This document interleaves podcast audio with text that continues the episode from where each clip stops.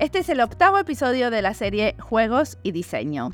Hicimos una serie de cinco episodios que publicamos en el 2023 y ahora estamos haciendo cinco más.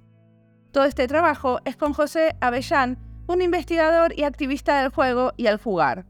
Las entrevistadas son de Argentina, Colombia, México, España y Chile. Los diseñadores de servicios, los diseñadores estratégicos y los que trabajan en urbanismo facilitamos muchas dinámicas grupales para entender mejor los contextos o propiciar la participación ciudadana en la creación de un nuevo patio de escuela, un nuevo servicio de bicicletas para la ciudad o nuevas prácticas en una organización.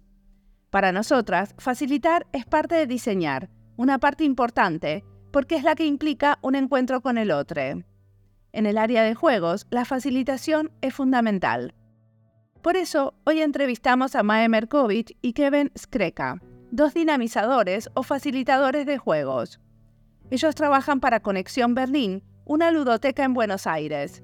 Nos van a contar en qué consiste su trabajo, cómo se facilita un juego.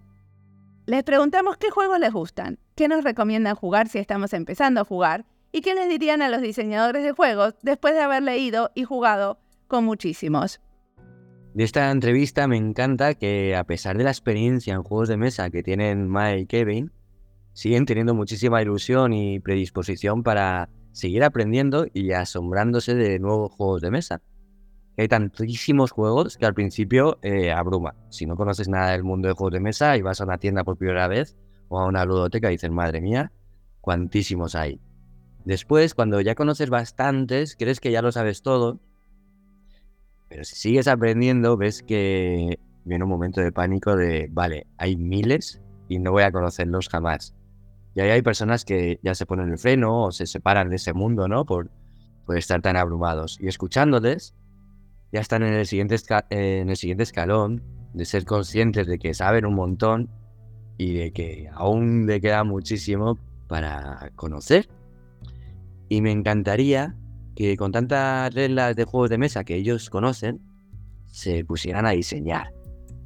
Porque podrían coger lo mejor de cada uno, versionear eh, juegos que ya conocen, añadir eh, cositas o empezar desde cero. Bueno, sería hermoso jugar con ellos a sus propios juegos. Mi nombre es José Avellán. Mi nombre es Mariana Salgado. Esto es Diseño y Diáspora.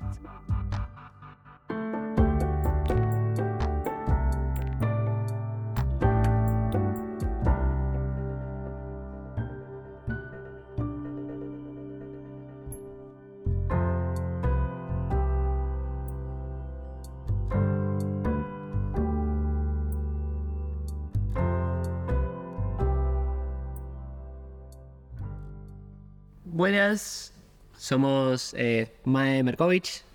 Kevin Kreka. Eh, trabajamos en, Conexión Berlín, una ludoteca.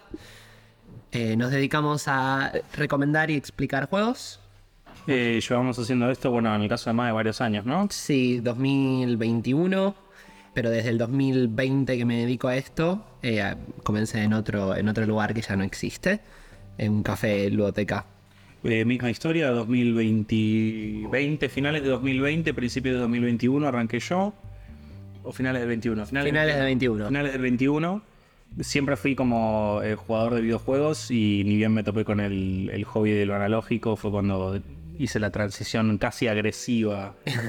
pasé de empezar a jugarlo a ya decidir que quería hacerlo profesionalmente.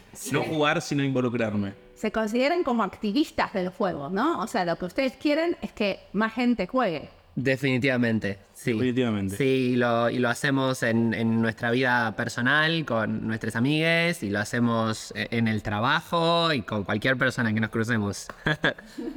¿Y cómo se hace eso? Bueno, ustedes tienen un club del juego. Primero podemos empezar por ahí, ¿no? ¿Qué es un club de juego? Yo lo definiría más como ludoteca, más que club. Claro. Hay otra definición como que es club, que son espacios donde mucha gente que es dueña de juegos de mesa eh, los brinda a un espacio que, se presta para, el juego de mesa y cada persona es dueña de su propio juego de mesa y van rotando y haciéndolo, haciéndolo circular. En el caso de la ludoteca es lo que se parecería más a una biblioteca, ¿no? Donde hay un acercamiento pasivo capaz para que las personas se acerquen a los libros. Acá hay sí, es cierto que hay que hacer una reserva para que nosotros podamos estar disponibles para ellos. Pero los juegos de mesa están ahí a disposición en estanterías para que la gente, si les tienta alguna tapa o algún título, se puedan acercar, proveerse del juego, sentarse, investigarlo, en caso de que no lo sepamos. ¿Y la gente va en grupos, sola? ¿Cómo es? Hay de todo. Hay mucha gente que viene con ya sus grupos de amigues o familiares o quien sea, pero hay muchas también personas que vienen solas y por más que hay juegos que se pueden jugar de una persona, como la idea y el mayor disfrute viene de jugar con otras personas, ayudamos a que se junten con algún otro grupo que tengan intereses similares, un nivel de juego parecido, como para que la pasen bien jugando cosas que a, todos les gustan. Tenemos grupos que hoy en día vienen de a 3, 4 personas juntas, que se conocieron cada una viniendo sola por su cuenta eh, o grupos que vinieron, no sé, dos parejas que una vez se juntaron para jugar algo de más y ahora se juntan a, jugar porque... Exactamente, sí. Jugar es una manera muy linda de conocer personas porque te hace sacar y expresar partes de vos que no en muchas otras circunstancias como que surgen tan fácilmente a la luz. Eh, y es lindo cuando encajas con alguien a, a, través del juego, es una manera como bastante eh, segura de saber que una persona como te va bien, te cae bien. a ver, empecemos por el principio, ¿no? Cuando un grupo o una persona va ahí, ¿cuál es la primera pregunta que hacen? O sea, ¿cómo hacen para eh, ubicarlas? Eh, fantástico. Antes de eso, como quería recalcar que el trabajo que hacemos dentro de la ludoteca es para acercar a las personas, más allá de tener todos los juegos a disponibilidad, los recomendamos y los explicamos, como habíamos dicho antes. Eh, y entonces lo primero que hacemos cuando viene alguien es intentar ver qué experiencia tienen con previos de mesa, eh, qué experiencia previa tienen con juegos de mesa, qué intereses tienen, ¿no? Cómo llegaron hasta acá, es vienen ya jugando desde hace un montón de tiempo, es la primera vez que juegan, han jugado cosas en su infancia, qué han jugado, qué les gusta. No es lo mismo si viene una persona o un grupo de personas y son todos, no sé, científicos eh, de física o químicos, eh, o si vienen un montón de personas de, que estudian letras. ¿Sí? Ah, pero ¿qué les preguntas eso? De, ¿sí? Hacemos preguntas de qué experiencia tienen, qué han jugado, qué cosas les gustan. No siempre preguntamos a qué se dedican, porque muchas veces no es tan relevante. Pero eh, sí, si tienen algún interés especial, si han oído hablar de algún juego que les ha llamado la atención antes ese tipo de preguntas para ir conociendo a la gente. Una parte muy importante de saber qué juego elegir para que para maximizar las chances de que la pasen bien es ir conociendo a las personas para darles el juego adecuado. Y también los vamos conociendo a través de las explicaciones, ¿no? Eh, cuando uno explica o cuando los ves divertirse con algún juego en particular o cuando ves la dinámica de grupo, también vamos anticipando algunas características que puedan involucrarse en una mejor decisión, en una mejor recomendación. Hay como un primer sondeo, como decía Mae, sobre preguntar qué cosas han jugado o, de dónde vienen, si han ido a, otros, a otras ludotecas o a otros cafés de juegos de mesa. Y a partir de ahí, bueno, como un primer acercamiento y después intentamos siempre ir desafiando, ir recomendando cosas que sabemos que, que de lo que tenemos en conexión son cosas que por ahí como vienen de afuera son cosas más raras y que conozcan otras cosas, otras caras, otros géneros de juegos y cosas que por ahí son... Como vienen fuera, o sea, ¿tienen muchos eh, juegos importados? Sí, sí, sí, sí, la mayoría de los juegos que tenemos son importados, bueno, en, Europa están la mayoría de los mejores o más prestigiosos o quizá eh, más reconocidos diseñadores, eh, entonces... nada, queremos acercar como lo que sería el mainstream del juego de mesa a Argentina, que es un país en el que no hay un acercamiento formal al mainstream, no, por poner un contraste, en Argentina hay muchísimas bibliotecas, muchísimas, entonces la literatura es un placer que es como muy habitado y, muy conocido y hay muchos autores que son muy conocidos de todas las nacionalidades, pero el juego de mesa sigue siendo algo que es bastante como amateur el acercamiento. Una pregunta, porque en Finlandia es muy normal que en las bibliotecas uno pueda agarrar juegos de mesa, o sea, pedir prestado y llevárselos. ¿Eso también existe acá? Acá no, para. No los, no los prestamos para cuidarlos principalmente, ¿no? Con todas las fichitas o cositas que puedan tener. Preferimos que se mantengan acá adentro y lo que podés hacer es venir y agarrar uno de las estanterías y jugarlo vos, sin nuestra intervención. Eso es absolutamente válido, pero para mantener los cuidados y darle la mayor longevidad posible para que más personas lo puedan usar, se mantienen todos eh, dentro de nuestro espacio. Y en ese mm, acercamiento a, a las personas al mundo infinito de los juegos de mesa, ¿le echáis juego? Quiero decir, ¿le ponéis teatro? De repente os estaba imaginando como si fuerais catadores de vino, ¿no? Y, y para servir, traer a la mesa, bueno. Definitivamente hacemos mucho de eso. Gran parte de, de nuestro trabajo tiene que ver con eh, saber dar bien la explicación. Si yo me siento enfrente tuyo a leerte el manual, eso lo podrías haber hecho vos y probablemente hubiese sido más fácil porque es más fácil entender cuando lo lees vos que cuando te lo lee alguien. Lo que nosotros hacemos es predigerir las reglas y en dar esas reglas una vez que las digerimos nosotros, esta parte teatral o, o carismática es súper importante. Hace que la explicación sea parte del disfrute de jugar, no solamente una tarea que tenés que cumplir para llegar a la parte divertida. Eh, nos enfocamos mucho en eso, no solamente porque hace que más parte de toda la experiencia sea algo disfrutable, sino porque también ayuda muchísimo a que después esas mismas personas tengan ganas de tomar la tarea en sus propias manos, ¿no? Ah, la parte de aprenderse un juego también podía ser disfrutable, no solamente jugar, entonces ahora tengo ganas de hacerlo yo y voy y me aprendo un juego en mi casa que tenía guardado ahí hace un montón de tiempo, o voy y le explico un juego a mis amigues y entonces ahora podemos también jugar por nuestra cuenta y ayuda, ayuda a acercar y ayuda a maximizar el disfrute.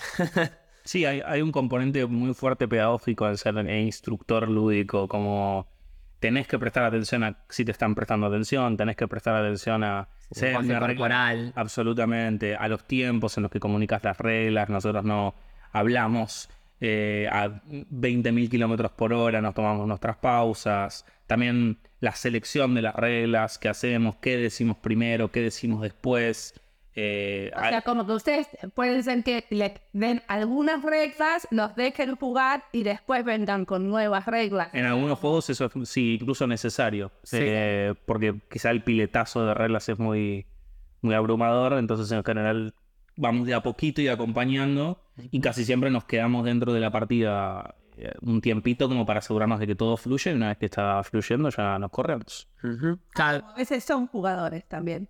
eh, no jugando, pero sí participando en, en estar presentes. ¿no? Arbitrando, Claro. eh, cotejando, eh, estando ahí limitando, diciendo, bueno, están haciendo todo perfecto, sí, así, esto es normal, esto es lo que tiene que pasar. Como muchas veces la gente juega y, y se pregunta si lo que están haciendo está bien hecho o si es normal que las cosas que están pasando en el juego pasen de esa manera.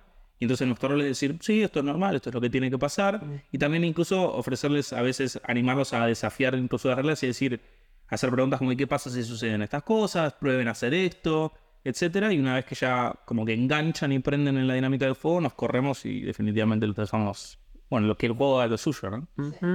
Unos aceleradores de la experiencia lúdica, porque leerse las reglas cada vez se lee menos y, después, una vez entendido el juego, eh, los apuntes que decide probar qué pasaría si pasara esto, ¿no? Ya es llevarlos a- a- al máximo exponente de ese juego en sí mismo. O sea que sin vosotros yo tardaría cinco días en llegar a ese punto con mis amigos y ahí en el espacio que decís, en 20 minutos ya estamos ahí explorando ese juego a plena facultad. Está genial. Claro, claro, esa, eh, ese es el objetivo, ese es el objetivo. Y como cada persona es diferente, cada grupo, una combinación de diferentes personas es tan distinto como átomos hay en el universo, eh, nuestra explicación también varía con cada grupo diferente de personas. No tenemos una explicación que siempre doy de la misma manera exactamente para este juego.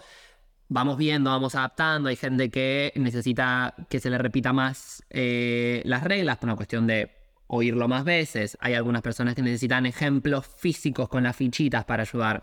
Usamos todos esos recursos que hemos ido aprendiendo con el tiempo para ir testeando a medida que damos la explicación que les va sirviendo más al grupo, haciendo que todos sigan como más o menos a la misma velocidad. No hay como nos interesa que, claro, no solamente se, entiendan las reglas, eh, parte de que se disfrute el aprender es sentirse como acompañada, entonces nadie aprende a la misma velocidad y cada uno le va a costar una parte de la regla más que otras personas, así que impulsamos mucho a que se sientan cómodos haciendo preguntas, diciendo no entendí, porque nos enseñaron muchas veces en todos los ámbitos educativos que no entender es algo malo, que se supone que deberíamos haber entendido. Y es algo de las, una de las cosas que queremos como desafiar durante nuestras explicaciones, es no se supone que tenés que haber entendido, lo podemos volver a repetir un millón de veces y no entender es parte de- del proceso.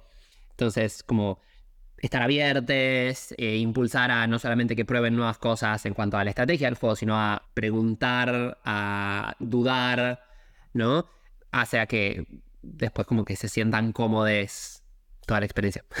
¿Y cómo hacen esto de que para estimularlos a que jueguen otras cosas? Cuando vienen y juegan un tipo de juegos y quieren el mismo y el mismo de vuelta, yo entiendo que ustedes quieren como sacarlos de eso y que intenten otras cosas. ¿Cómo sucede eso? Eh, un poco, es bastante, no es un poco, es bastante intuición. Eh, es entender quizá, no sé si hay una receta, es un poco intuición, es entender quizá que si, intuir que si un grupo se, se suele nutrir de ciertas dinámicas, es probable que algunos géneros de juegos adyacentes también les sean atractivos. Entonces, por ejemplo, uno de los juegos más conocidos, que es el Risk, que promueve esta eh, idea de la estrategia y combate y enfrentamiento, Que es como nuestro té. que es como nuestro TED exactamente en Argentina. Hay muchos juegos, tanto de guerra, competitivos, control de área, estratégicos, que por algún lado puede llegar a captar esa misma sensación que el TED quizá les provee.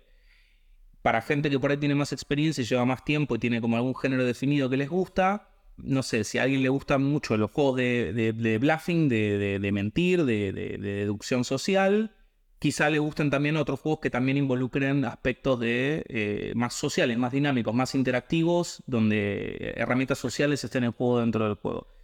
Eh, siempre intentamos ir por adyacencias, ¿no? Es, es muy raro tirarse un piletazo con un juego que esté del otro lado de, de la cerca, ¿no? Si a alguien le gustan mucho los juegos de guerra, ofrecerle un juego que es para chicos. Eh, siempre intentamos ir por cosas que se le parecen. Y en general terminan jugando todo.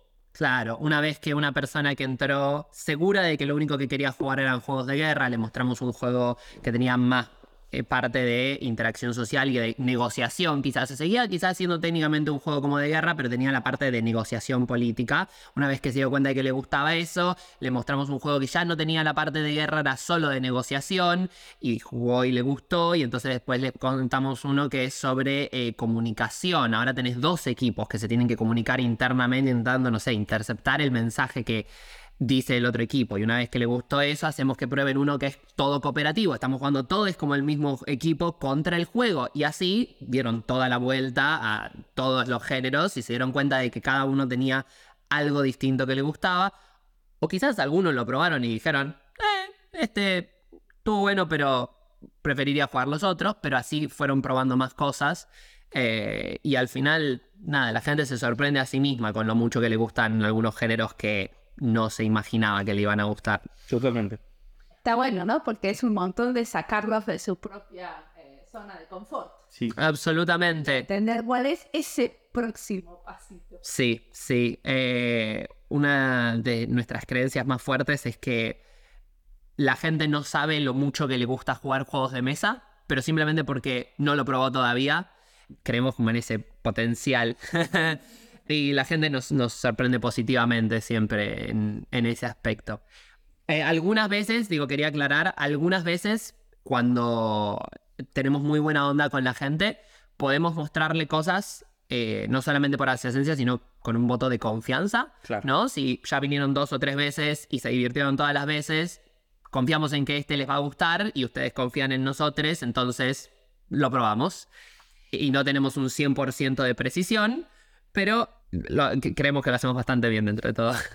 Ustedes tienen como un, eh, ¿cómo se diría? Como padrinazgo, o sea, como cuando madrinazgo, o sea, cuando viene un grupo siempre es Mae el que lo sigue. O cuando viene otro grupo, o sea, tiene como su médico de cabecera. Hay, hay un poco de eso, hay un poco de eso. Eh, ya sea por cuestión fortuita, eh, como no estamos atendiendo todos en las mismas sedes y vamos rotando, a veces un grupo llega y está Mae, entonces Mae les atiende y a veces estoy yo y yo los atiendo y a veces pasa que siempre que llegan está la misma persona y termina pasando que uno es fui a la palabra adueñar, pero un poco uno toma un cariño muy particular y se adueña un poco de la mesa, entonces ya sabe que quiere ir a explicar esa mesa o eh, lo piden a UNE particularmente. Este, y eso es lo que, lo que decía Mae, ¿no? Que tienen un voto de confianza por ahí particular en nuestro criterio, en nuestro género, en las recomendaciones que podamos hacer. Y sí, sí, se establece un vínculo muy particular con la gente. sí. Muchas veces terminamos desarrollando eh, vínculos eh, personales con, con los clientes. Eh, de vernos regularmente y de haber pasado experiencias positivas juntos, nos, nos caemos bien. También intentamos, a propósito, por más que es súper lindo esta, esta sensación de ser como ludotecaria de cabecera de, de, de, un grupo, interconsultarnos entre nosotros, porque nuestros fuertes son diferentes tipos de juegos y tenemos diferentes miradas con un montón de cosas. Entonces está bueno eh, consultar entre nosotros y con nuestros otros compañeros de trabajo. Por más que yo siempre haya atendido esta mesa y ya les conozco un montón, de repente voy y le pregunto a Kevin y quizás y probablemente me dé, me recomiende algo que a mí no se me hubiese ocurrido y de esa manera también nutrimos más a la mesa, que aunque tenga cariño con nosotros, también eh, le viene bien que otras personas les atiendan. Claro. Tengo muchas preguntas, eh, a ver si os apetece responderlas. Em, juego favorito de Kevin y de Mae para una persona que nunca haya jugado a ningún juego de mesa en su vida. ¿Cuál le diríais? Yo siempre digo, decime la cantidad de gente. Eso es lo que yo siempre respondo cuando me piden una recomendación. Cuatro, cinco. Cuatro para mí es el número de oro, entonces hay mil cosas para recomendar. Eh, yo iría por, si son cuatro, por ahí eh, La Tripulación, que es un juego cooperativo de cartas, entonces tiene un elemento foráneo por ahí a las experiencias que suelen tener las personas que no juegan juegos de mesa, que es la cooperatividad. La mayoría de los juegos de mesa conocidos son competitivos, entonces es una forma de entrar con algo nuevo. Pero tiene un elemento muy cotidiano que son cartas, ¿no? Entonces todo el mundo tiene una baraja de cartas en su casa, son cartas que de cuatro palos que van del 1 al 10, entonces no hay, no hay nada del 1 al 9 que no tienen nada de raro. este, y ese es un gran juego que aparte tiene elementos sociales porque hay que saber entender, interpretar. Este, al ser un juego también de campaña, da para largo, ¿no? Intentar llegar a cada vez más escenarios. Ese es un gran juego para cuatro para empezar. Eh, Mae, no sé si a vos te ocurre algo para cuatro. Eh, cuatro y otros números también. Eh, me gusta mucho el Pistas Cruzadas. También. Eh, me parece un gran juego introductorio porque la premisa es muy simple y la mayor parte del juego reside en, como similarmente a la tripulación, en la interacción social entre las personas. El juego nos da el lienzo sobre el cual eh, poner todas nuestras experiencias, nuestras interpretaciones y, divertirnos entre nosotros. Da para todas las edades, hemos visto eh, abuelos, padres y nietes jugando al mismo tiempo a ese y eso está súper bueno. Pero después desde ahí, estos son dos de un millón de juegos y si te gusta mucho la deducción, te podríamos recomendar eh, ciertos juegos, si te gustan mucho las palabras, eh, te podríamos recomendar otros. Si te gusta, no sé, alguna temática en especial, podríamos buscar alguno con una temática así, ¿no? Viajar, bueno, hay juegos sobre hacer líneas de trenes. ¿Te gustan eh, los números? Hay juegos sobre encontrar números secretos. Hay de todo. La semana pasada aprendí a jugar eh, The Mind, el cerebro. Oh. Me encantó. También. Muy simple. Muy sencillo. Y tenés que mirar mucho a los demás, porque es como depende de la actitud de los demás, eh, cómo, se puede. Eh, bueno, cómo, se, cómo vas a jugar. A mí lo que me gusta muchísimo del The Mind es que eh, las reglas son bastante estrictas en que no permiten ningún tipo de comunicación, pero el espíritu del juego siempre que lo veo jugar, incluso yo cuando lo juego, el espíritu del juego parece ser ese, que lo que en realidad lo que tiene que primar es una lectura corporal de la mesa, de ver cuándo jugar las cartas. Para la gente que no conoce el de Mind, hay que jugar cartas en orden ascendente, pero boca abajo, eh, perdón, boca arriba, y a medida que vamos jugando, lo que tenemos que hacer es que no se salteen ninguno de los números que tenemos en la mano. Si yo juego un 17, nadie tiene que tener en su mano un número más abajo, ¿no? Y juego favorito para vosotros ahora mismo, ¿a qué os gustaría jugar, no? Vosotros, olvidaros de, de los demás. ya que tenéis tanta experiencia, tanta perspectiva, un juego, el que os venga, me da mucha curiosidad. Yo tengo tres en mente en este momento, que estoy bastante fanatizado. Decimos primero y yo voy pensando mientras los míos. Me parece perfecto. Eh, yo ahora estoy bastante fanático del Cosmic Encounter. Es un juego de negociación eh, para 5 a más personas. Ya desde 4 se puede jugar, pero verdaderamente me parece que brilla a partir de 5. tiene cierta asimetría. Cada persona va a jugar una raza alienígena que tiene características particulares, pero la real eh, brillantez del juego está en la negociación.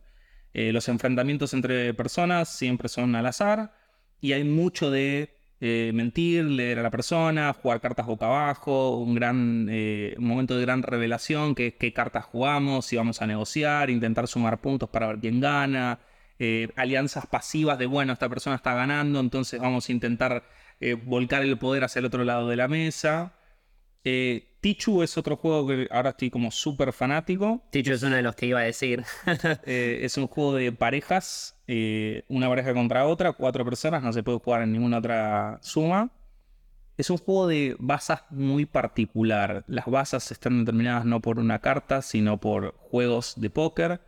Eh, lo que determina qué se va a poder jugar en la baza. Si alguien arranca jugando, por ejemplo, una, una pierna, que son tres cartas del mismo número. Todas... Una baza, una mano. Una baza es una mano, correcto. Sí, sí. Por ejemplo, el Cuatro Corazones o el Tute Cabrero, que en Argentina se juega, o la podrida, esos juegos en los que jugamos todo es una carta y la carta más alta es la que gana la baza.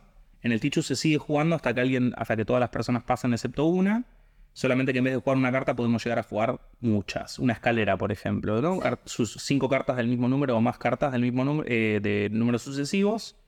Y entonces la persona que quiere participar de la base tiene que jugar algo más grande. Y, y así, tiene unas dinámicas raras de puntuación. También es un juego de no deducción social estrictamente en cuanto a que tenemos diferentes roles ni nada, pero sí de saber leer a tu pareja, imaginarte qué es lo que quiere, qué es lo que tiene en la mano la pareja opuesta para intentar adelantarte y, prever su jugada. Porque no se puede hablar. Porque, claro, porque también no se, no se puede hablar. Es súper divertido. Uno que diría que tengo muchas ganas de jugar en este momento es el, el Team 3, Team 3, el equipo 3. Eh, es un juego cooperativo para tres personas en el cual eh, somos los famosos tres monitos, el que no ve, el que no oye y el que no habla. Y entre el estrés tenemos que construir en menos de tres minutos eh, una estructura formada con piezas estilo Tetris, ¿no? con diferentes formitas y cantidades de, de cuadraditos que las componen. Lo divertido es que la persona que no habla es la que ve el plano de qué estructura tenemos que construir. La persona que no ve es quien tiene que agarrar las fichas y ponerlas en el orden correcto. Todas las estructuras que tenemos que armar son como una, una pared, ¿no? Eh, como bidimensional, pero hacia arriba, apoyada sobre la mesa. Eh, y para que se puedan comunicar entre sí, tenemos a la tercera persona que hace de traductora, ¿no? La, eh, quien no habla y ve las instrucciones va a hacer señas la traductora va a interpretar esas señas y le va a decir las instrucciones a la persona que no puede ver, que va a tener que tantear con los ojos cerrados para agarrar y poner las fichas en el orden correcto. ¿Cómo hacen para escanear el panorama de lo que está pasando en juegos y, comprar nuevos juegos o querer jugar otras cosas nuevas que no conocen ustedes? si bien tenemos como una, red de, de, amigas que son muy fanáticas y muchas veces nos introducen a nuevos juegos que por ahí recomendamos para que se incorporen a la ludoteca, el grueso, el 90% de los juegos los elige Pedro, que es quien está a cargo de Conexión Berlín. Eh, generalmente el criterio es nuevas incorporaciones eh, al mundo de los juegos de mesa que salen este, afuera. Eh, Japón, Corea, China, Europa general, diseñadores este, neófitos, pero también experimentados, nombres reconocidos en la escena, juegos que sabemos que por el pedigrí que tienen los diseñadores es probable que funcionen, y también mucho colección eh, a Pedro le, gustan mucho esos juegos que son rarísimos de conseguir, difíciles de conseguir, primeras ediciones, este, por ahí experimentos de diseñadores que se animaron a salir del género por el que generalmente son reconocidos y, probaron a hacer algo diferente. Se me ocurre ahora Uwe Rosenberg que tiene un juego de basas, es un diseñador que generalmente hace juegos como más eh, agrestes, eh, administración de recursos, turnos y una vez se animó a hacer un juego de cartas de basas con ilustraciones de, de electrodomésticos de venta de garage. Y el, el juego se llama Brillantez, es el eh, Bargain Hunter. eh, es un gran, gran, gran juego. Este, y son Cazador de ofertas. cazador de ofertas, correcto. Eh, gran juego y, y- y son cosas que, que Pedro consigue porque no sé, tiene un talento, un ojo para encontrar esas cosas. Sí, juegos raros así tenemos bastantes y eh, cuando incorporamos juegos nuevos también intentamos eh, aumentar la oferta de diferentes tipos de juegos y diferentes experiencias que podemos ofrecer con, con la ludoteca. Muchas veces diferentes juegos eh, de basas, cada uno tiene su vuelta de tuerca en, en el género y jugar alguno diferente es parecido a los otros, pero es una experiencia suficientemente distinta como para que valga la pena. Y si vemos algún juego que podemos sumar que trae un, juego, un género completamente nuevo o alguna vuelta de tuerca innovadora, lo priorizamos bastante para tener así el, el repertorio más grande que podamos de diferentes experiencias. 100%. ¿Y ustedes se quedan jugando después de una noche de juegos, de facilitarle a otros juegos? A veces sí. Cuando podemos, sí, definitivamente. A veces sí, a veces sí. También a veces este, cuando hay este, poca gente y o viene gente sola, eh, administramos para que alguien se quede explicando en otras mesas y alguien de nosotros se queda jugando con gente que viene sola. Así que a veces tenemos la suerte de poder jugar también. Ujú. Este, si no se nos hace demasiado tarde porque abrimos de noche. Eh, ¿A qué hora es la ludoteca? los viernes De 7 a 1. Ahora no mayor. Ah, eh, los viernes de 7 a 1, los sábados de 9 a 2 y los domingos de 4 a 9 de la tarde, a 9 de la noche. Y siempre es en el mismo lugar. Tenemos dos sedes, estamos en Buenos Aires por Recoleta eh, Ayacucho 1571, y otra en Olivos. Córdoba 2786. Eso es a una cuadra de Maipú. Quería eh, retomar la, la pregunta que hiciste antes. No solamente cuando buscamos juegos nuevos para incorporar a la biblioteca, los buscamos con ese criterio. Cuando buscamos qué juegos nuevos aprendernos, porque de los más de 1400 juegos que tenemos ya, no lo sabemos todos definitivamente. Debemos andar alrededor de los que 300. Y yo había calculado que más o menos sabe 300 cada uno. Sí, más o menos 300 por persona. Cuando pensamos qué juego nuevo aprender, lo hacemos con también bastantes criterios diferentes. A veces eh, te querés aprender uno nuevo de un género que, del cual quizás no te conoces muchos juegos todavía. Para que si te toca algún grupo que prevés que le va a gustar ese tipo de juegos, tener más oferta disponible.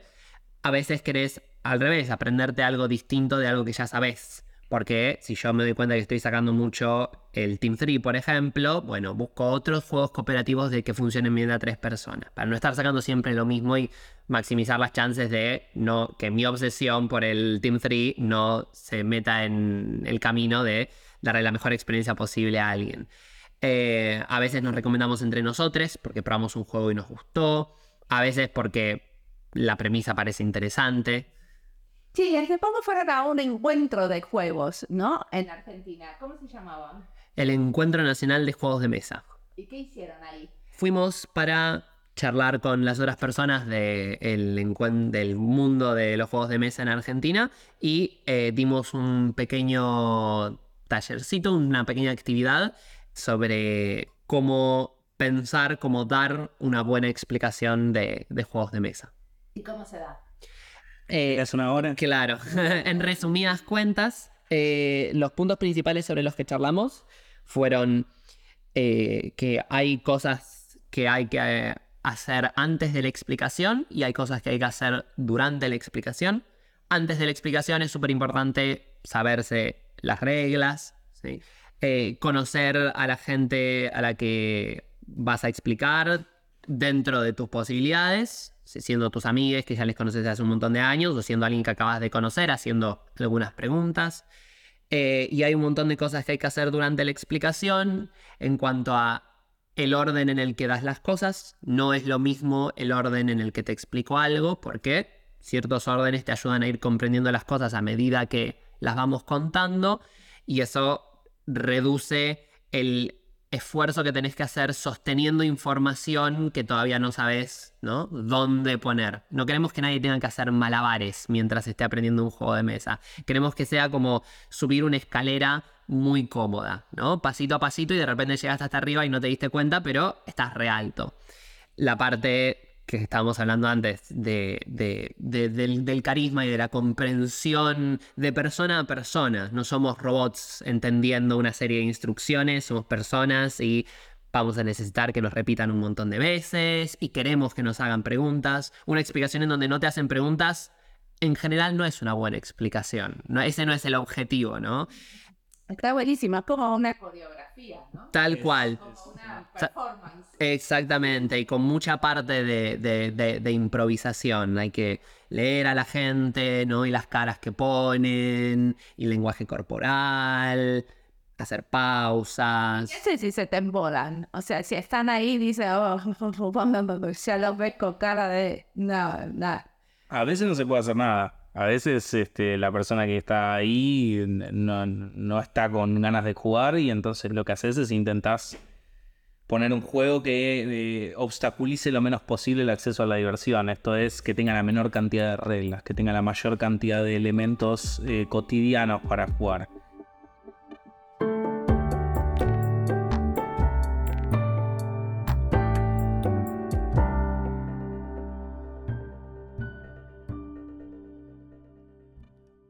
Esta entrevista es parte de las listas Juegos y Diseño, Argentina y Diseño.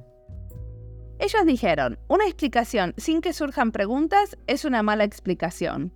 ¿Por qué te gustó esa frase, José? Porque me parece una maravilla. Porque ponen el foco en quien escucha y no en quien habla. Mm, Yo me eduqué en la escuela formal y en esa escuela formal hay demasiados profes que dicen lo mismo sea el grupo que tengan enfrente, sea ese grupo de una manera o de otra. Y si no lo has entendido, parece que tuvieras un problema tú, ¿no? Sí que es verdad que había otros profes que después de su explicación dejaban un hueco a las preguntas, pero ese hueco, ese momento no es un espacio seguro para, para preguntar, para... De repente te sientes vulnerable por dudar y compartir esa duda es extraño, ¿no? Entonces, creer que una explicación sin que surjan preguntas es una mala explicación, está normalizando la duda, está ofreciendo un espacio seguro para preguntar y así todo es más rápido y natural. La duda es algo natural. Y al compartirla, pues por un lado te aseguras que ese grupo esté entendiendo el sistema que estés explicando, el juego, lo que estés explicando, que se esté entendiendo perfectamente. Y por otro lado, al compartir ese grupo sus propias dudas, ese grupo ya se está generando, ya están empezando a vincularse entre ellos. Esta persona ha tenido esta duda, wow, esto no lo había, no lo había eh, contemplado todavía, pero me encantó porque no sabía que tenía esa duda y al escucharte ya lo sé. Quizás los vínculos empiezan a generarse sin que te des cuenta, ¿no? Y me imagino que el aprendizaje fuera así y me hace soñar. Sigamos ahora escuchando a Mae y Kevin, que tienen mucho más para contarnos.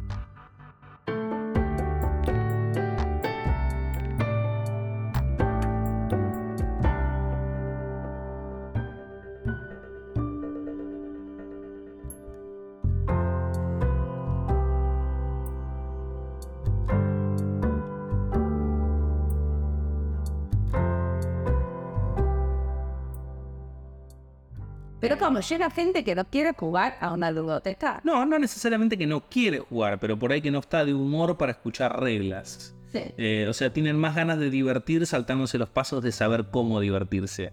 Entonces, eh, a veces pasa y a veces no se puede hacer nada, pero en general lo que hacemos es cambiamos los juegos. A veces es una cuestión de que no se acercan al género correcto o que eh, el, juego no es lo que estaban acostumbrados a jugar, no era eh, lo mejor para el grupo. eh, a veces es que lo que les dificultaba el acceso al juego era una explicación que fuera. Por ahí venían con la- el prejuicio de pensar que nuestra explicación iba a ser desordenada, Tediosa. tediosa, etcétera, y entonces logramos eh, superar esos obstáculos diciendo, mira, acá no hay ningún, ningún apuro por aprender nada, nos vamos a quedar acá hasta que entiendas, hasta que la pases bien, y si no la pasas bien, cambiamos el juego, no hay ningún problema.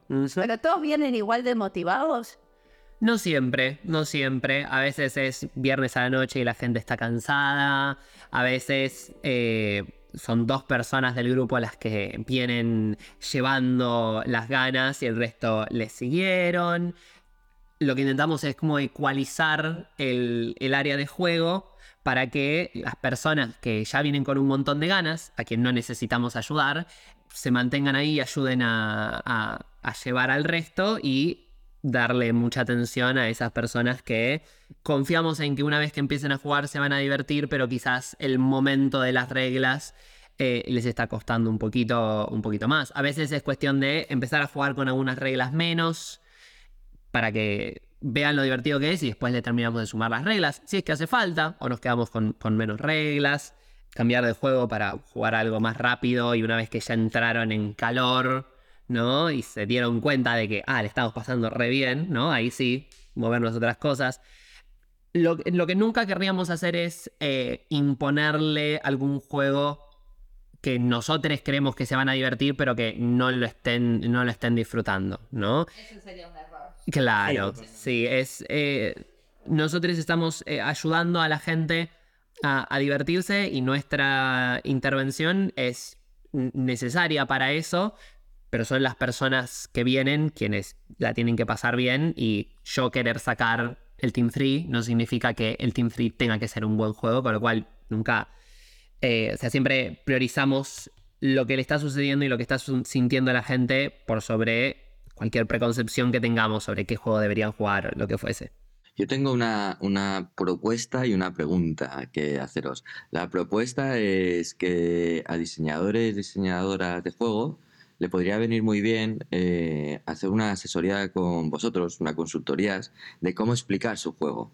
Porque muchas veces en esa escritura de las reglas del juego eh, vamos a un lenguaje muy neutro, muy vacío, es muy difícil explicar lo que tienes en la cabeza como diseñador, porque es otra tarea, es diseñar la comunicación de la experiencia del juego. Sí, sí. Nos encantaría, nos encantaría que nos consultaran sobre eso.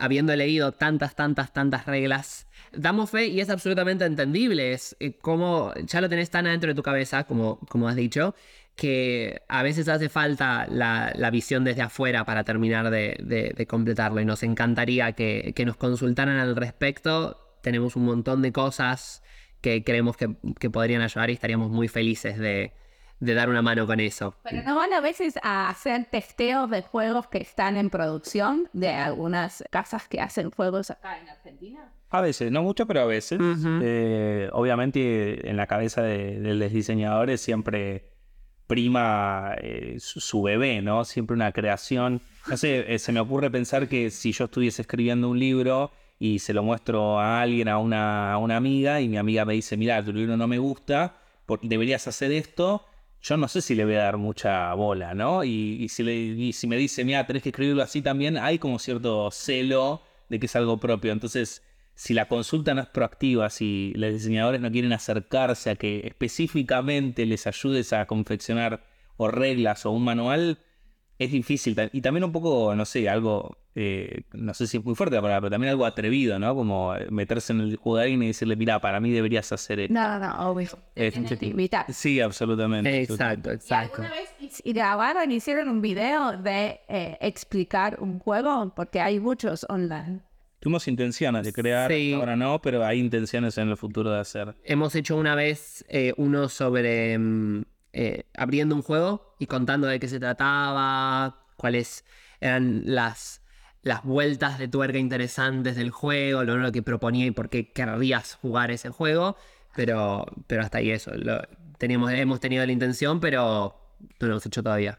Aprovechando vuestro punto donde estáis, de que conocéis tantos juegos, tantos manuales y conocéis tanta diversidad de públicos, pero apelando también a, vuestros gustos personales, ¿cómo- ¿echáis de menos algún tipo de juego? Ya sea porque combine lo mejor de dos o tres juegos que os gustan mucho, ya sea porque es una temática que no se trata. Hago esta pregunta porque oyéndoos, la mayoría de juegos, y, y- y lo habéis expresado así, son de juegos de vincularse con el otro, de leer al otro, pero sin poder hablar. Eh, habláis también de pasar de, la guerra o de la competición, que igual es las primeras ideas que uno tiene con juegos de mesa, a cosas más colaborativas. Le hay mucha importancia a cómo nos vinculamos cuando jugamos. Entonces, pensando en los juegos del futuro eh, y aprovechando que nos van a escuchar diseñadores y diseñadoras de juego, eh, imaginándonos un futuro distinto al presente que tenemos, ¿qué tipos de juegos creéis que todavía no están diseñados, pero que estaría buenísimo que empezaran a diseñarse. No sé si es una pregunta que os habéis hecho y si no, os invito a, a hacerosla ahora mismo. Gran, gran pregunta. Eh, Eh, a mí en lo personal, yo creo que el campo del diseño es, eh, no sé, infinitamente fértil. Eh, yo como no soy diseñador, no te podría decir qué cosas creo que no están hechas. Eh, mi primer impulso es contestarte que si supiera algo que no está hecho, lo haría yo. Eh, como ese libro que aún no fue escrito, eh, me encantaría que se me ocurra a mí. Así que...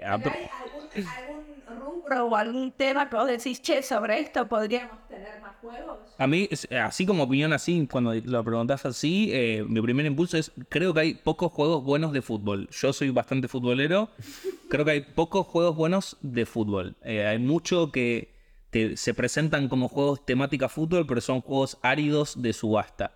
Eh, los mejores son de destreza, que como el tip kick, que lo tenemos, eh, con unos soldaditos de plomo que son jugadores que patean una pelotita y es muy divertido.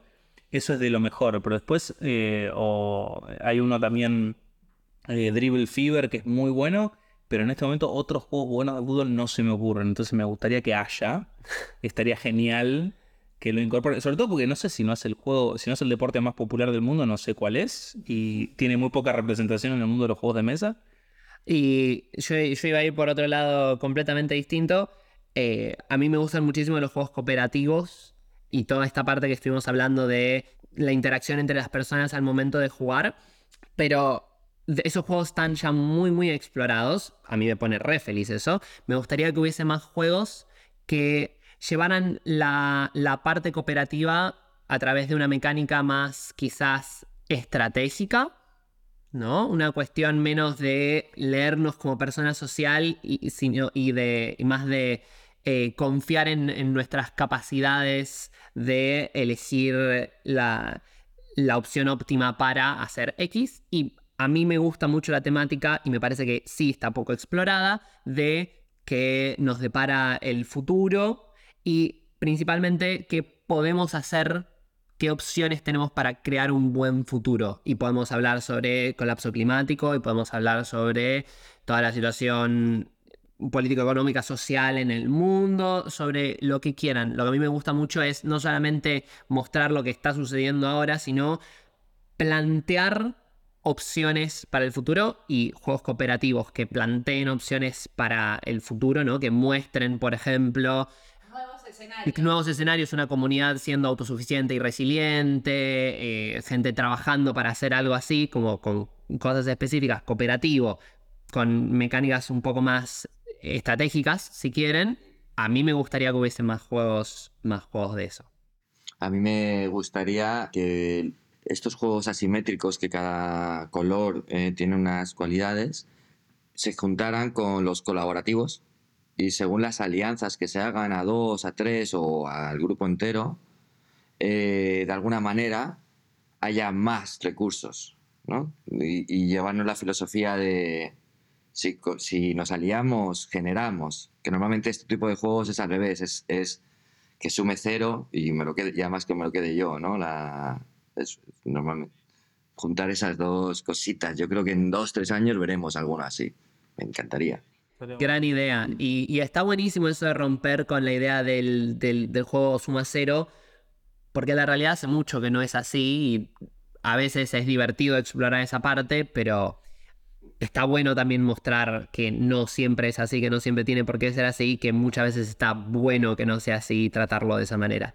Hay muchos juegos de negociación que por ahí exploran un poquito más eso. Que a veces eh, ninguna negociación es completa, ninguna negociación es plena y, y pone a los jugadores en tensión para tener que decidir, bueno, que esto es un compromiso, eh, no sé, tripartito y que parece entre tres tenemos que lograr conseguir, nada, sacar el mejor rédito de esto.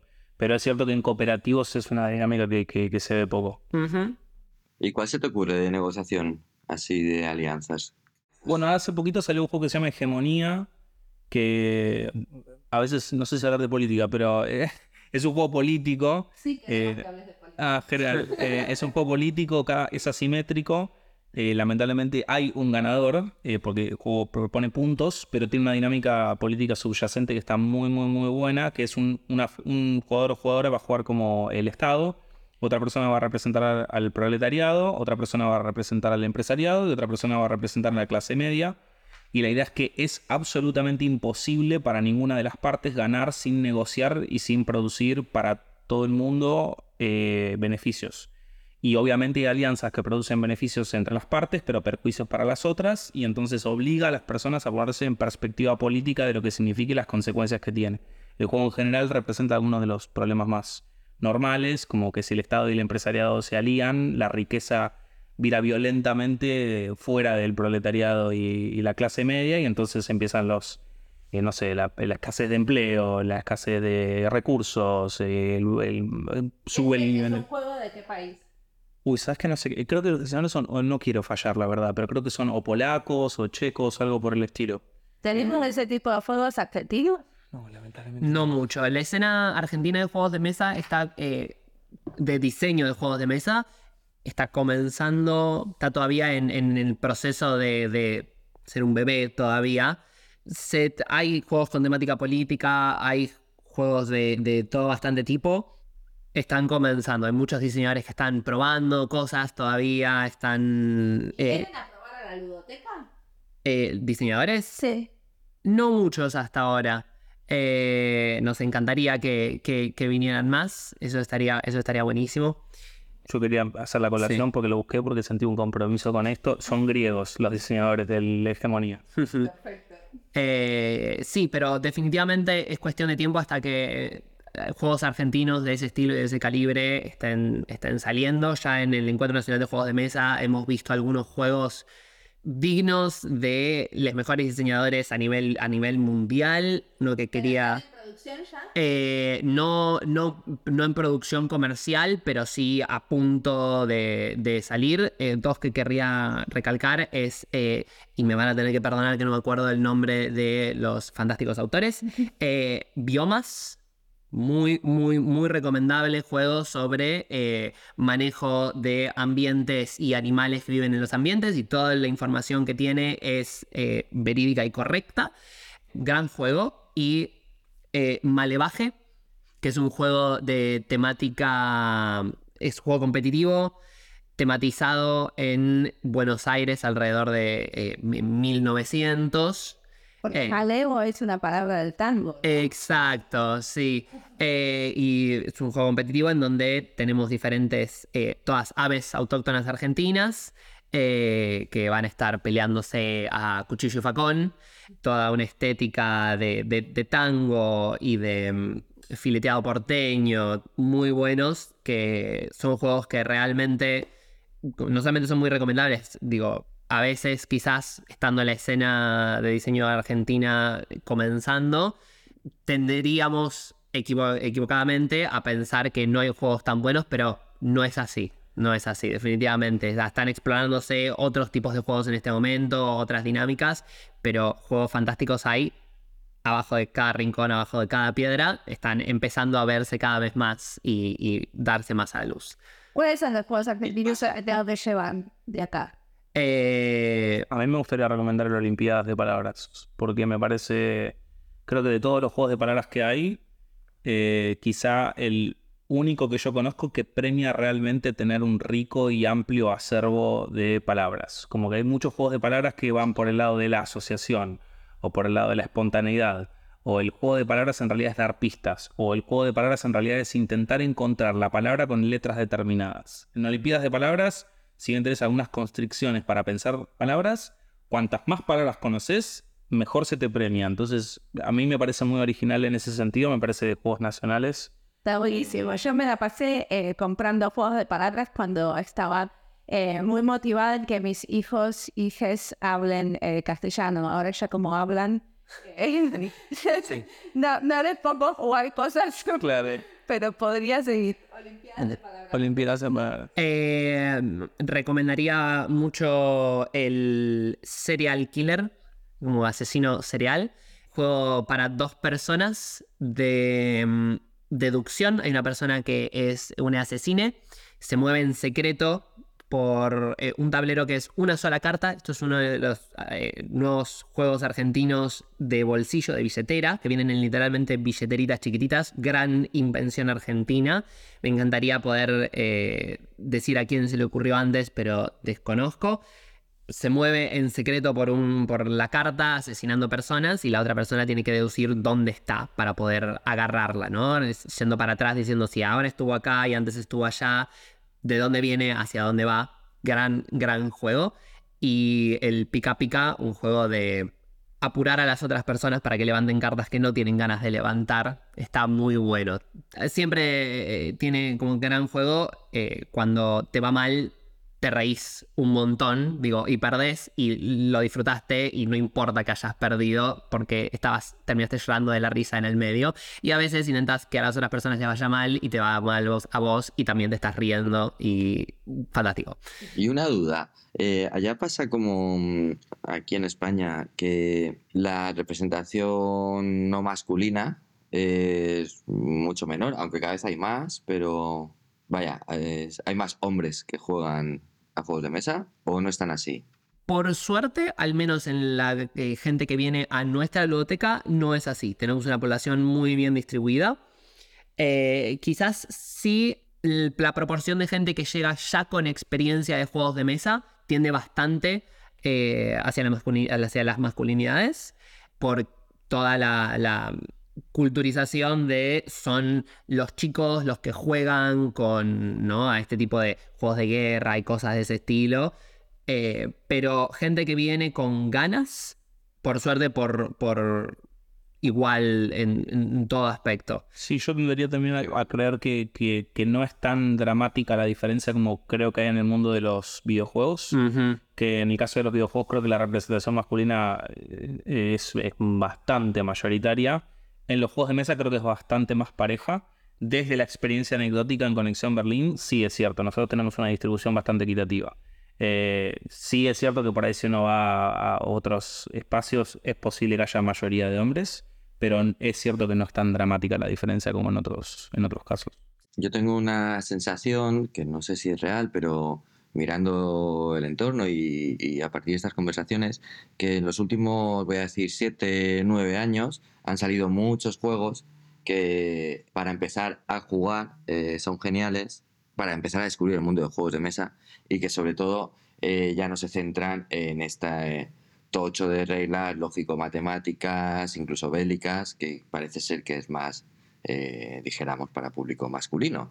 Entonces son más bueno, eh, de estrategia también o no, pero pues más rápidos, eh, más profundos, incluso unas reflexiones más sociales. Y eso me gusta. Sí que es verdad, que no sé si esto es, eh, cierto, os quiero preguntar, en cuanto a diseñadores de juego o diseñadoras de juego, a mí ahora mismo me harían la pregunta, ¿y juegos de mesa diseñados por una mujer? Yo no sabría responder, no sé si este dato tenéis. Justo tengo acá el celular a mano porque Elizabeth Hargrave es quizá hoy el nombre, el, nombre más este, conocido porque Wingspan es uno de los juegos más vendidos en el mundo es una mujer. Eh, hay muchas ilustradoras de juegos de mesa. Sí. Eh, yo lamentablemente soy un desastre para recordarme eso porque suelo ver nombres de, gente que diseña, entonces tenía en la cabeza el nombre de Hargrave. La diseñadora del Mariposas mm. también. Eh, pero sí, definitivamente en cuanto a diseñadores, hay mayoría de hombres. Ah, hace poquito fue premiado también eh, la diseñadora del Cryptid, también es, es eh, mujer. Gran juego, gran juego. La diseñadora se llama Ruth de Beers. Eh, no sé si es holandesa, parece holandés. y Hal Duncan también. Es un juego de deducción lógica. Sí, C-R-Y-P-T-I-D. Cryptid, juego de deducción lógica. Y también la diseñadora de Olimpiadas de Palabras que yo le había recomendado, Soledad Torigia eh, a quien tengo el placer de, conocer. También he testeado con Majo y Jorge eh, de la familia, eh, todos los Torigia. también una de las diseñadoras más prolíficas acá en Argentina, tiene muchos muchos juegos. Keith, Keith es uno, gran, gran diseñadora, gran persona, gran figura presente en, en, el ámbito de juegos, de diseño de juegos de mesa acá en Argentina. la verdad es que entre ella y otras personas presentes es un placer eh, interactuar con las personas del ámbito de diseño acá en Argentina. eh, es un ambiente como muy desagradable que siento que promete mucho para el futuro.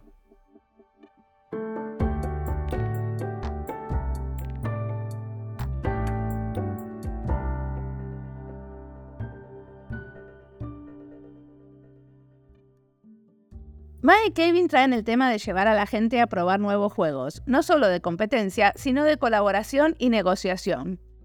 Creo que tienen mucho del trabajo de diseño, porque nosotros también evaluamos constantemente los límites de lo que se puede o no hacer, los límites de lo posible. Sabemos que una propuesta trascendentalmente revolucionaria no funciona, por eso proponemos cosas que podrían ser mejoradas. Ofrecemos propuestas beneficiosas, aunque sabemos que no es la solución ideal. Aprendemos con el tiempo a trazar caminos para ir hacia una situación más querible para un determinado contexto o cliente. Tanteamos que se puede o no se puede hacer, hasta dónde tirar de la cuerda. Y para eso uno va dando alternativas. Y en el caso de Mae y Kevin, que facilitan el jugar, las alternativas son juegos, que van aumentando en complejidad o van saltando de ser juegos de un tipo a otro. Me encantó esta entrevista porque me abrió mucho mi idea de los juegos y me dio muchas ganas de jugar. Mae y Kevin contagian con su saber y sus ganas. Voy a ir a Colección Berlín y después les cuento cómo fue mi experiencia. En realidad, ya fui. Fui a Conexión Berlín y estuvo buenísima la experiencia. Una de las cosas que me encantó, bueno, aparte que nos divertimos mucho con el grupo que fuimos, es que en dos horas que estuve aprendí tres juegos diferentes y fueron como eh, variando las dinámicas y las formas de jugar en grupo. Eso fue muy lindo y creo que también es posible porque justamente los que facilitaban el juego, que en ese momento no estaban ni Mae ni Kevin, eh, eran otros, eh, igual eran muy buenos explicándonos las cosas. Entonces por eso pudimos como jugar tres juegos diferentes en ese tiempo. Y después los demás se quedaron hasta las 2 de la mañana jugando otros juegos. ¿Cuál sería el juego de hoy, José? Pues a mí me apetece proponerte jugar a un juego que jugaba con mi hermano cuando éramos adolescentes. Y es uno de estos juegos que hace que el tiempo viva. Es un juego que, que al principio cuesta, ¿vale? Vamos a jugar una vez. Y, pero cuanto más juegues, a los, a los 10 minutos de jugarlo, empiezan a ocurrir cosas maravillosas. Es un juego de adivinar la mente del otro, de leer la mente del otro. Y em, consiste, vamos a empezar en modo fácil, luego podemos ir aumentando la complejidad porque de verdad que ocurren cosas maravillosas. Vamos a empezar en fácil. Mariana, piensa una forma, bien sea triángulo, círculo o cuadrado, ¿vale? De estas tres, piensa una forma. Y un color, rojo, azul, amarillo. ¿Vale? O sea, piensa, por ejemplo, la que tú quieras. Y yo te lo voy a intentar adivinar, ¿vale? Me lo tienes que lanzar. Ok. Sí, me lo están lanzando. ¿Fondo negro? ¿Estás poniendo fondo negro o fondo blanco? Para que me llegue bien. Eh, estoy poniendo fondo negro. Ok, lo veo fondo negro, vale. Y me cuesta con estos kilómetros de distancia, pero voy a decir cuadrado azul. Oh, no. Vale, Era círculo amarillo. Vale. Ahora voy a hacerlo yo. Te voy a lanzar una forma, ¿vale? Triángulo, círculo, cuadrado. O rojo, azul, amarillo. Dale. Vale, ya estoy. Triángulo rojo. Y triángulo amarillo. Vale. Ah, Este juego ahora, si seguimos jugando de verdad, que hay un momento en que lo lanzas, cuando lo lanzas, no sé si has sentido esto, ¿no? En plan de, bueno, no sé si estoy haciendo la tonta, estoy lanzando el, el- el- el cuadrado o el círculo X y no sé si le va a llegar. Bueno, pues realmente eh, em- empiezas a creértelo y empiezas a jugar a que se puede y, y es, es una maravilla porque empiezan a ocurrir cosas y adivinas, eh, igual hay 10 veces seguidas que se adivinan. Y en ese momento aumentemos la complejidad. En vez de tres formas, metámosle cinco, ¿vale? Estrella y colores igual. Entonces, yo he llegado a jugar con cinco formas y cinco colores y te, prometo que se adivinan. Hay un momento de conexión mental que ocurre. está buenísimo. buenísimo, se los dejamos para que jueguen los que nos escuchan. Como siempre, la música del podcast es de Antonio Zimmerman, el diseño de sonido es de Julián Pereira. Este podcast está publicado con licencia creativa común con atribución. Esto fue Diseño y Diáspora. Pueden seguirnos en nuestras redes sociales, en YouTube, Instagram, LinkedIn y Twitter, o visitar nuestra página web, diseñoydiaspora.org. No olviden recomendarnos. Nos escuchamos en la próxima.